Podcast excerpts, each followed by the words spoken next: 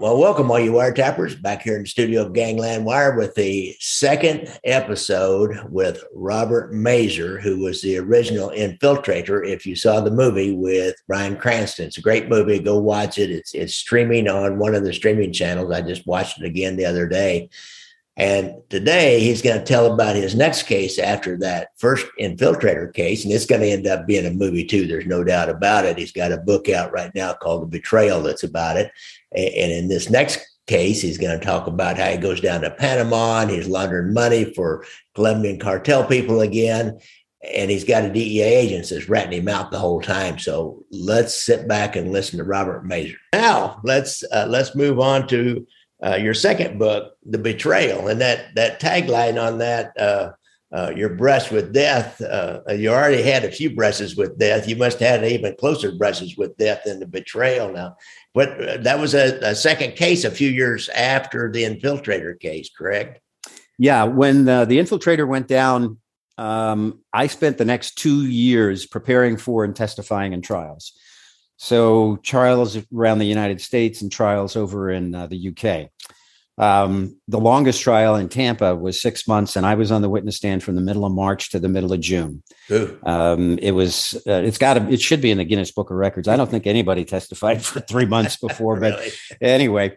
Um, so, but near the end of that, um, I was approached by the the assistant special agent in charge of the Tampa D E A office. And he knew that I was interested in moving on to another agency. At that stage, I had burned a few bridges, to say the least. Um, uh, there was some internal squabbling about, in my view, uh, an, un- an, un- an unreasonable withdrawal of resources from um, the infiltrator matter at the time that it was most important to keep them.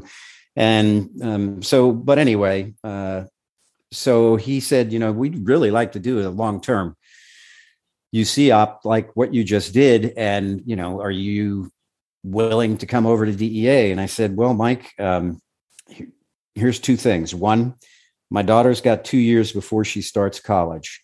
So I would really want to be in Tampa. I can't I can't move them yeah. now. They've been through hell. So I really want to be in Tampa. And two, I can't take a pay cut. I was a uh, G S thirteen, step ten, which was the highest you could be on the street. And I had no interest in being a supervisor. Uh, I said, you know, just, I just need to be lateral, pay, pay lateral over. And I don't think that that had been done before. Uh, but Mike is an amazing leader and uh, he got that done. So then I went on to uh, the D E A Academy, um, went through Quantico, got some time, but not a lot of time, uh, maybe about six months to put together the new front, new identity, uh, embedded in businesses again, that type of thing. And this time we were going after the Cali cartel, which is only a few hundred miles uh, away from, from Medellin. But so many people that I had dealt with had been killed. Um, and then the Medellin cartel by that time um, was somewhat on the run that um, that that I thought that this was something that I could do. And, and they also wanted me to infiltrate some underworld people, some Panamanian underworld people. So uh, I, after we got the U C front together, uh, we started that operation. We had tremendous success right out of the, right out of the block.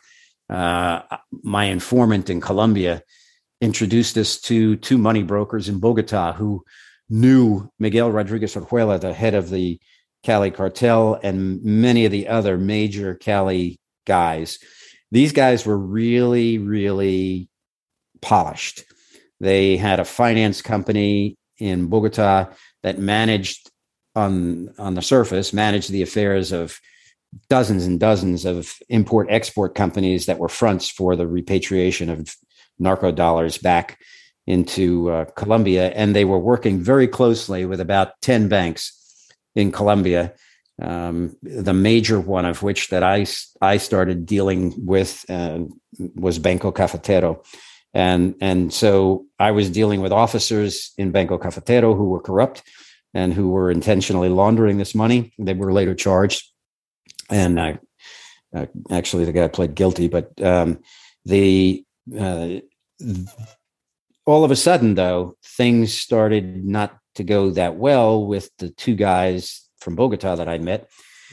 And I had met them with um, a guy who was uh, uh, uh, uh, assigned to D E A. Um, little do it, did I know uh, later on, and I don't want to give too much of the book away because I try to keep it a little bit suspenseful, but one of my colleagues, uh, two years before I even got there, was already um, moving dope, laundering money, wow.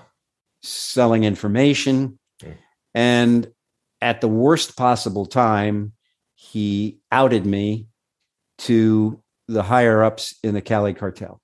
Wow. And now, Robert, wow. let me let me ask you one question. Now, you said by by U C front, your undercover front. Uh-huh. For folks now, what did you guys start a business? Did you like open up uh, uh, some kind of a, a financial services business or, or some kind yeah. of a, a what? What was that? Uh, like sure, get a, get a storefront. Kind of the technical aspects about yeah. You. No, no storefronts. I, I, I, I'm a firm believer of, you know, businesses have to operate like real businesses five days a week, and and so what I did, I had a very good friend in the financial sector who had just shut down um, an investment company mm.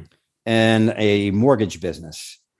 And so I used uh, a law firm where a former prosecutor was then at, and on paper, we bought it. So it was two companies that had seven years oh. of history to them. I see. I got all the records for, of those companies, filled up the, uh, the new location that we opened up for it in Sarasota.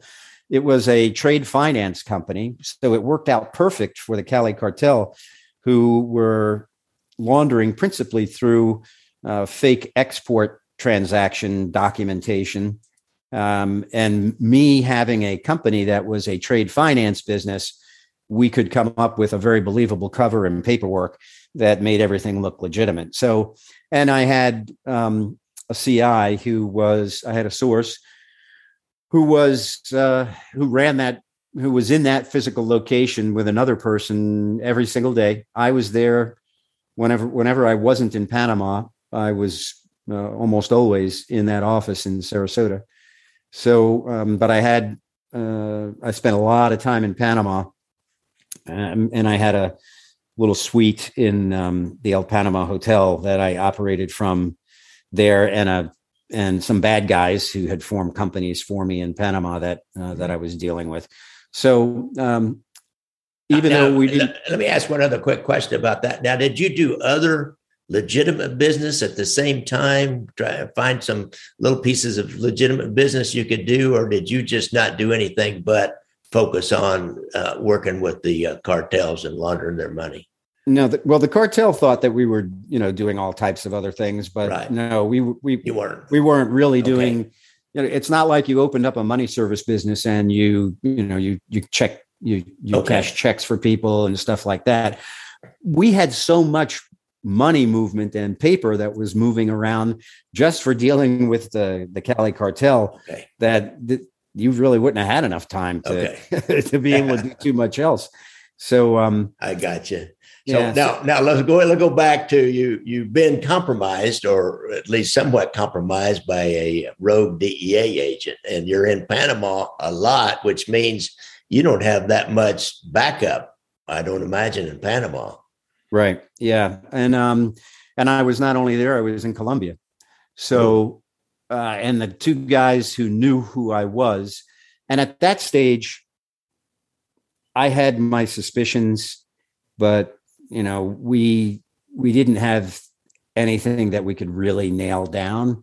So um, I went down to Colombia because I really, at that stage, so I was told at the time, and I don't know for certain that this is the case, but I, this, at least this is, I can guarantee you this is what I was told, that at that stage, um, and that was, I went down to Colombia in nineteen ninety-two.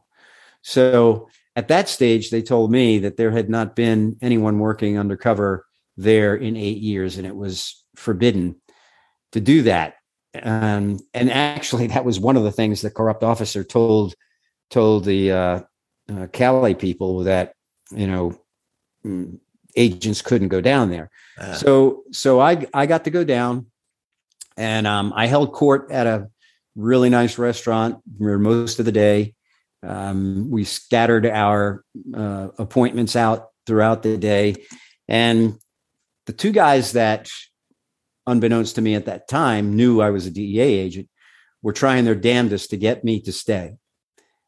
They were really bad guys, and they really had some powerful uh, connections. They'd been kidnapped many times themselves.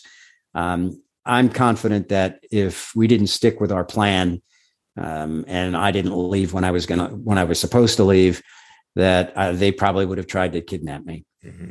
Yeah, that was bad. And then the Panama thing was bad. But then uh, there came a time we got absolute proof. Um, I received information.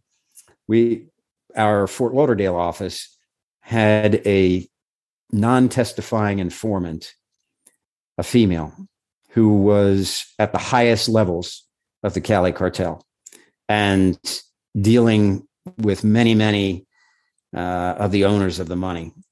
And she was in a meeting when one of the two guys that I had met that I told you before were starting to get squirrely with me. Yeah.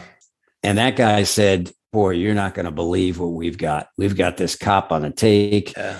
And we know that this guy in Sarasota is a D E A agent and blah, blah, blah, blah, blah. And she reported that back to her handlers. Her handlers called us. It was no doubt. Now, based on the details she gave us, it was it was who we thought it was. And but I I became obsessed at that time to be a part of the evidence collection to make sure that that cop got as much prison time as possible. And uh, so I, I begged my boss, and he allowed me to continue for three months to work undercover. I was allowed to go back to Panama, but I had to have a little more cover than I did before.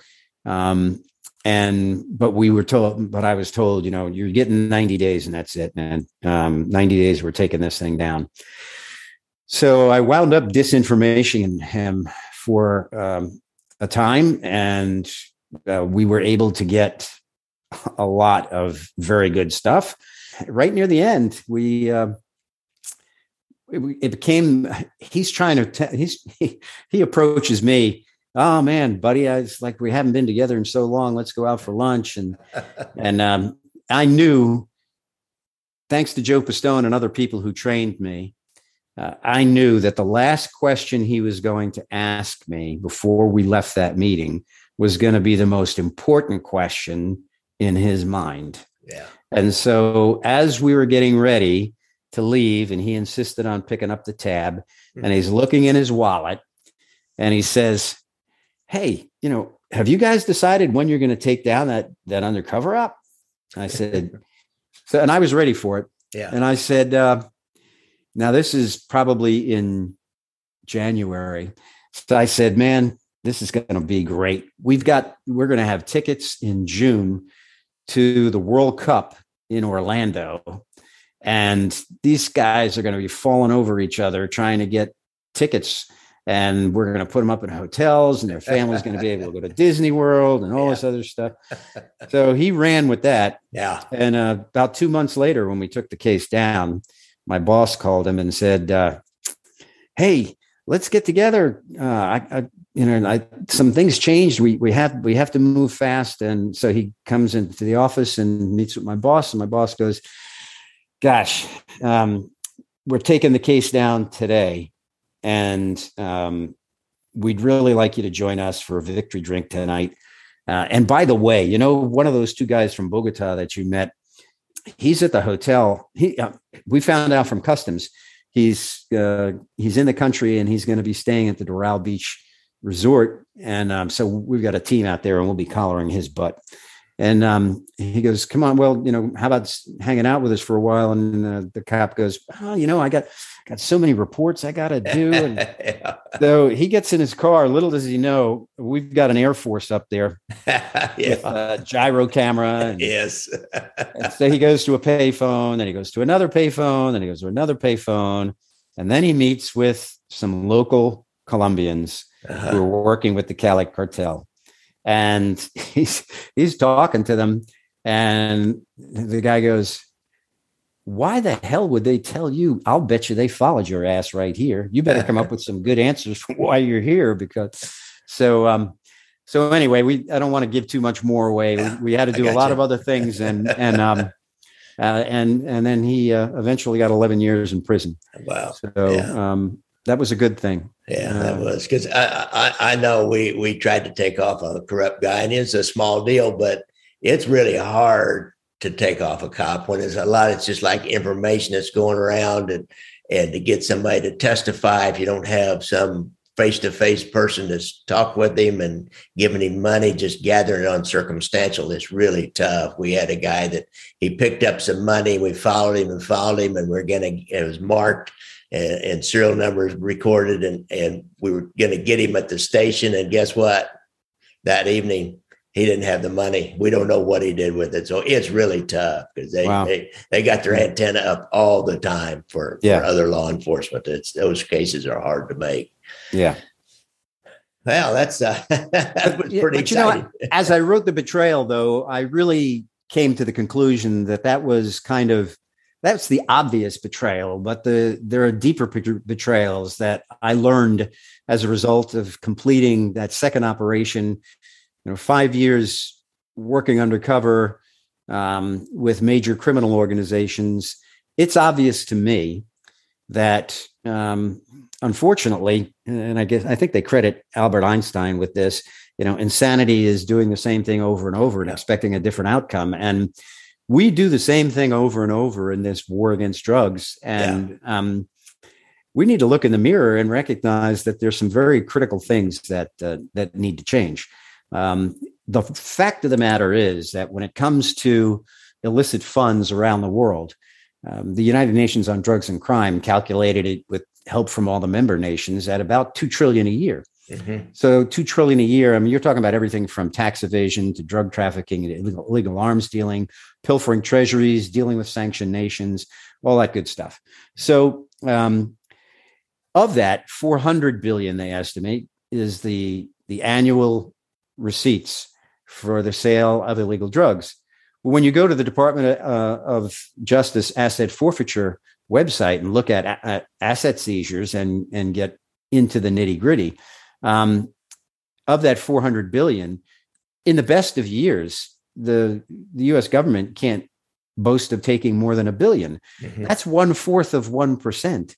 Mm-hmm. Globally, I don't think, I think ninety-eight percent goes totally unseen, which is why the coffers of these criminal organizations grow exponentially, and corruption, which is their most lethal right. um, uh, product, is growing at that same rate. And who'd have thought that it would be typical to say, as it is in twenty twenty-one last year, okay, D E A is working on a case and they're trying to identify this very myst- mythical, uh, myst- mystical uh, person who's referred to on calls as El Padrino, the Godfather. And um, he's helping them to get routes to take dope into the U S. He's compromising law enforcement. He's doing all kinds of stuff. And eventually they identify him. And he is um, General Sinfuegos, the Minister of Defense of the entire country of Mexico. Yeah. Um, and we've just recently indicted the former president of Honduras, uh, Juan Orlando Hernandez. His brother's in prison for the rest of his life, along with about ten senators from Honduras for selling out their country. Um, We've got major, massive problems that um, that relate to this, and and and that also translates to the more than one hundred thousand deaths last year from fentanyl overdose in the United States. This this problem is significantly worse than it was in Pablo Escobar's heyday. Yeah. Yeah, it just uh, that as long as they keep the shootouts at the uh, Dadeland Mall down, you know, that they don't pay that much. They figured that out, you know. Yep. They don't. We don't pay that much attention unless there's something that grabs our attention in the headlines. So just keep it sub rosa, so to speak, and and there's just jillions of dollars to be made. I know I talked to a guy who was actually from Australia, and, and he talked about helping them with a payoff for a judge down in Mexico, thirty million dollars, and you know, but. When you got that much money, to throw around, you know, to, to corrupt people. It's, you know, it's, uh, it's amazing. And uh, cash money is what you need to corrupt people with. Yeah. And, and, um, you know, you can look at the testimony in the El Chapo Guzman trial and the related trials that, that occurred not that long ago. And the testimony there from one of the government's witnesses was that Enrique Peña, the former president of Mexico, approached through his people the Sinaloa cartel, offering El Chapo Guzman uh, safety if he'd pay two hundred fifty million dollars. Mm-hmm. Un- unfortunately for him, according to the witness, El Chapo moved that down to one hundred million dollars and had it delivered. Um, and, and so he lost one hundred fifty million dollars out of that that uh, requested bribe. But, you know, and, and there was also testimony about the current president of Mexico before he took office and when he ran in prior years of his being paid massive amounts yeah. uh, of money. So, you know, um, we, we've got we've got major problems, um, no doubt about it, south of the border. Venezuela, Guatemala, Honduras, El Salvador, Mexico, um, Panama, you name it. Uh, it's hard to tell the good guys from the bad guys. Yeah. And, and I can see why. You look at the economies down there and, and the opportunity for people. And, you know, I mean, this is huge opportunity. It's just like in the ghettos on the streets in Can- Kansas City or New York or whatever. You don't have much opportunity. You got young, bright men. And, you know, here's an opportunity, kind of like uh, uh, the mafia during Prohibition. I mean, it's a huge opportunity that, you know, otherwise there wasn't that much opp- and that much opportunity for them. I don't, yeah. I don't know. It's tough. I don't think we're we're focused enough on the demand side. I mean, I, I know that what we do on the on the supply side is critical. I think we need to um, go after the heads of the snakes, cut them off, and try to disrupt command and control. Um, but too too much of the federal law enforcement uh, resources are applied toward the low hanging fruit of the tree. Yeah, uh, and we wind up filling our prisons uh, with people who are, in some instances, sick people who are yeah. drug users who um, who need to be uh, dealt with in a different way. I mean, it the cheapest. Uh, I mean, I, I did a little bit of research about the cost of of an inmate, and I think that the lowest was like about twenty seven thousand a year, and the highest was like about sixty two thousand a year. But think about that, and we had one point eight million people in prison yeah. uh, in twenty twenty one. So that's why I think, and I know this gets controversial because some people think that. Uh, that it's not going to make a difference. I frankly think that it will. And that is that, you know, we have offered people free education through high school since my grandparents were, were going to high school. Yeah. Uh, a long, long period of time. Uh, I think we need to, we, I think we need to up the bar, especially for those people who uh, are live in uh, underprivileged, underserved communities. And, and I'm not suggesting that anything should be based upon anything other than your income and your ability yeah. to be able to educate your children. And in those instances where where they can't, I don't think it's a I don't think it's a big ask no. to to to uh, provide for individuals to be able to get a state uh, a state college um, tuition uh, through at least the second year. And if you're doing really well, you should be able to get four or go to a trade school or provide education. Now, this isn't going to stop the supply side. This is going to help us on the demand side. I'd much rather pay six thousand two hundred dollars a year to put a kid through college than pay twenty-seven thousand dollars or sixty-seven thousand dollars a year to maintain him in a prison. Really? I, I, I don't I don't see the benefit in that. And, and, and I recognize that some people think that that's kind of a socialist thinking, but I don't think that it is. I, I think I frankly think that Um, there are segments of our society that do not get an equal opportunity at education or economic equality. Yeah. And as long as you're going to foster that uh, in those areas, you're going to get a group of people who go, here's my options. Yeah. And, and just think about how, how this could, in two generations, how this could change things. You, you take people who then become productive citizens who pay taxes, who then have children, who then they im- impart on them that same concept of the importance of education and employment. You can have a, a demand side uh, impact. We've we've just I think that's a must. And and my other musts are I'm tired of seeing banks getting fined for laundering drug money or committing criminal offenses. H S B C paid one point nine billion dollars in fines uh, and got caught red-handed laundering money for the Medellin cartel, excuse me, the uh, Sinaloa cartel and the Norte de Valle cartels. And uh, Wachovia Bank, an American bank that was bought by Wells Fargo, got caught in that exact same plan. Uh, and they only got fined and nobody went to prison. Individual responsibility is extremely important. I'll tell you what, I interviewed the B C C I bankers in orange jumpsuits uh, when they were behind bars.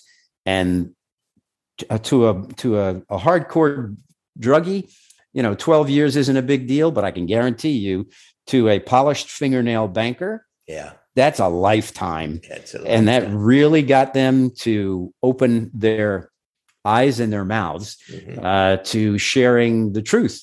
And unless we attack uh, the corrupt portions of the international banking and business community that uh, that provide money laundering services to these people, um, this this is going to continue to go on and on. Look at today's world with us trying to sanction Putin. The yeah. the the same bankers and lawyers who create all these veils of secrecy are the same ones that help them to hide their corrupt profits from pilfering the treasuries of Russia. Um, there's a lot to be gained by going after these professional money launderers that that are around the around the world. And my last thing in my epilogue that I talk about is corruption. There should be absolutely zero tolerance for corruption. I'm we need to when when the corruption occurs, it's like the Sinfuegos matter. How do you justify? Sinfuegos gets arrested in California. He's held without bond. This is the defense minister of Mexico. Within thirty days of crying about it by the president of Mexico, telling Attorney General Barr that, uh, oh, we want we don't we want to protect our own sovereignty. We'll take him back and we will prosecute any crimes that he's committed. And we do that. And within thirty days, they come back and they say, ah, he didn't do anything wrong. And they let him go. Yeah, that's that's not how corruption should be dealt with. Yeah, that's for sure. It's uh, it's a tough one. It's at, at that level, you know, it's it's uh, easy at the low level. But boy, at that level, you got too many people on board. There's money, you know, money talks and bullshit walks, and money does talk. Or as Dylan said, it doesn't talk; it swears. It's, uh, uh, it, it, it is. It, it's amazing, you know. And, and you're like the third or fourth career drug person uh, on the law enforcement side that I've talked to that said, you know, we've been doing this all wrong. We need to change our tactics. We got to do something different. And and some people talk about also putting a lot of money into treatment and, and dealing with drug addiction on the, uh, you know, more on the street level and really making, you know, a lot more opportunities available for people to, to find treatment once they get started. Because young people, you know, they just want to feel different. They want to grow up and they want to experiment.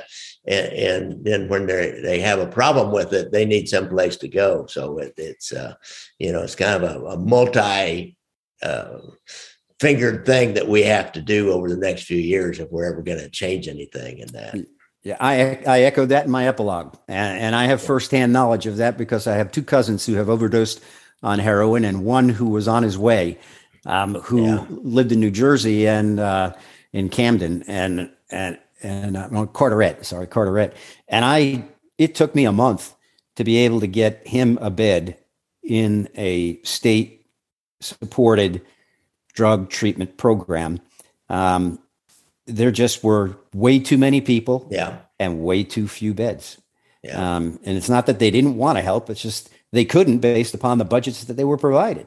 Yeah. Thank goodness. He, um, he then went from there to a, uh, a church uh, sponsored treatment program, and uh, and now actually works as a cook there and um, serves those who are now suffering the way that he was suffering, and um, uh, and and so his the end of his story is a good one. Yeah, it is, and it's not always that good of an end for a lot of people. But and many people go to treatment more than once, but sooner or later it'll take. Uh, more than likely, not always, but uh, without it, without any kind of treatment or any options other than continue to use and steal in order to use and use and steal and steal and use. And, and it's just there, you know, there's no other option. So, mm-hmm. All right, uh, Robert, it's really been a pleasure talking to you, and, and I appreciate you coming on the show. And, and I, I congratulate congratulate you on your, your fine career. What are you doing now? You're not a guy that's retired to the golf course or fishing stories or meeting with your buds, telling war stories. I got a no. feeling. What are you doing now? Yeah, well, most of the time I'm um, uh, I'm either speaking someplace around the world. I just got back from Cairo. I'll be going to um, another country in Europe here in the not too distant future. And um, so I, I, I try to get out to the private sector, to those people who are in the anti-money laundering compliance field, to inspire them. Uh, and to share with them information about how to identify risk and how to mitigate risk. And, you know, how how do you tell whether a, the duck that's quacking and walking like a duck is really a duck? And and so I, I try to uh, provide um, education. I guess I call it edutainment because um, I mix it with the the Infiltrator story and the Betrayal story, and um, and but then try try to really deliver to them real information about uh, the types of companies, the geographic areas, the types of products that are linked to uh, big time money laundering. And and then in addition to that, we're hopefully working on, well, we are working on um, with uh, Amazon Studios uh, and an effort with a small team here to see if we can't turn The Betrayal into a screenplay for a sequel um, of The Infiltrator. So those are the major things that uh, that I'm doing now. I'm playing with the idea of writing a, a fiction um, uh, law enforcement uh, novel. So we'll see if, if that happens. All right. Oh, one last question. Did you meet Brian Cranston? Did you like kind of coach him and, and things like that?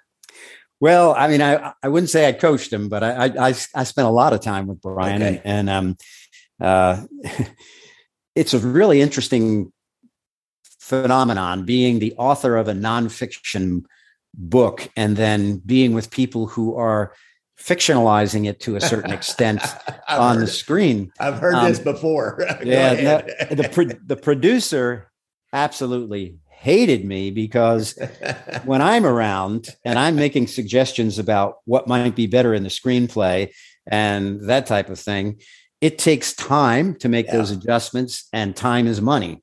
Whereas the talent, the actors and the director love it, and they're yeah. sponges. Yeah. So, I mean, even when I was there on the shoots, I, if you remember, the one of the last scenes is Brian Cranston at Innisbrook Golf and Country Club, and he's standing there in the tuxedo, and then behind him, Roberto Alcaino, played by Benjamin Bratt, yeah. comes in out of the cold.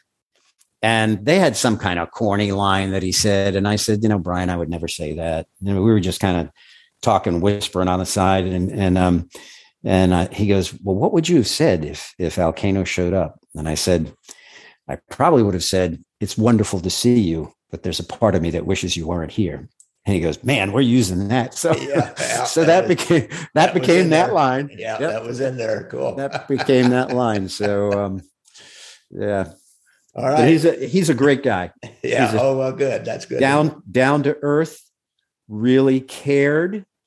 cared about me and my views, mm. cared about my wife, spent time talking to my wife, spent time talking to my kids, was very, very mindful of the importance of trying to capture the mm. chemistry of a law enforcement family going through this type of an ordeal. And, and I think he did a great, great job. Yeah, I, I do too. He's a great actor, but he did do a good job with that part of it, because that was a significant part of the uh, the story was your yeah. family and that struggle. And and every undercover, long term undercover I've interviewed has has had the same trouble. It's it's tough on families, man. It's really hard on families.